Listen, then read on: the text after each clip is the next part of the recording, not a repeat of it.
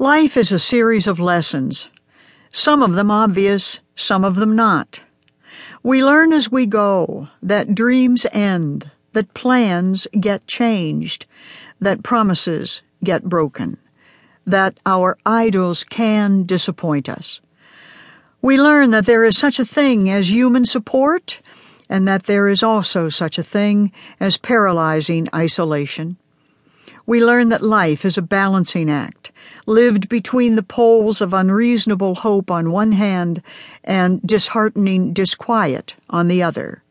We learn these things, but we do not always understand them. One thing time has taught me that can be learned no other way.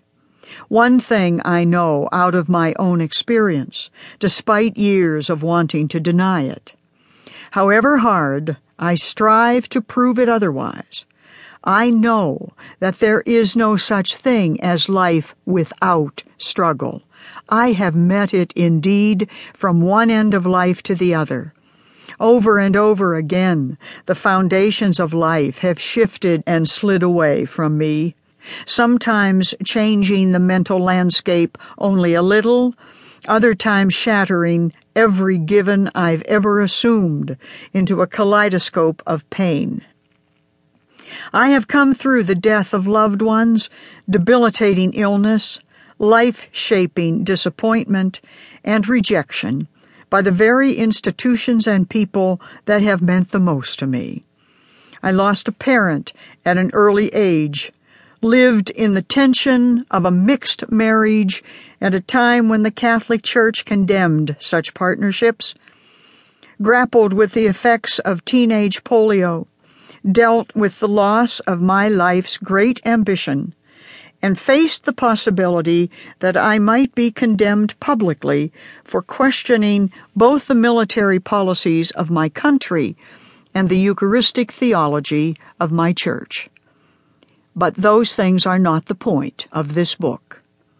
The deeper truth with which this book attempts to deal is that my life is not an unusual one. There is no one, not anyone, who escapes the soul wrenching experiences that stretch the mind but threaten to calcify the spirit.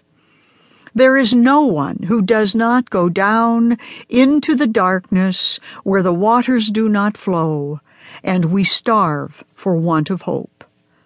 Then life goes out of life, and there is nothing left to do but simply follow routine, hoping down deep that we will not really have to go on much longer. It is a sad and barren time. There is no one who does not have to choose, sometime, some way, between giving up and growing stronger as they go along. And yet, if we give up in the midst of struggle, we never find out what the struggle would have given us in the end.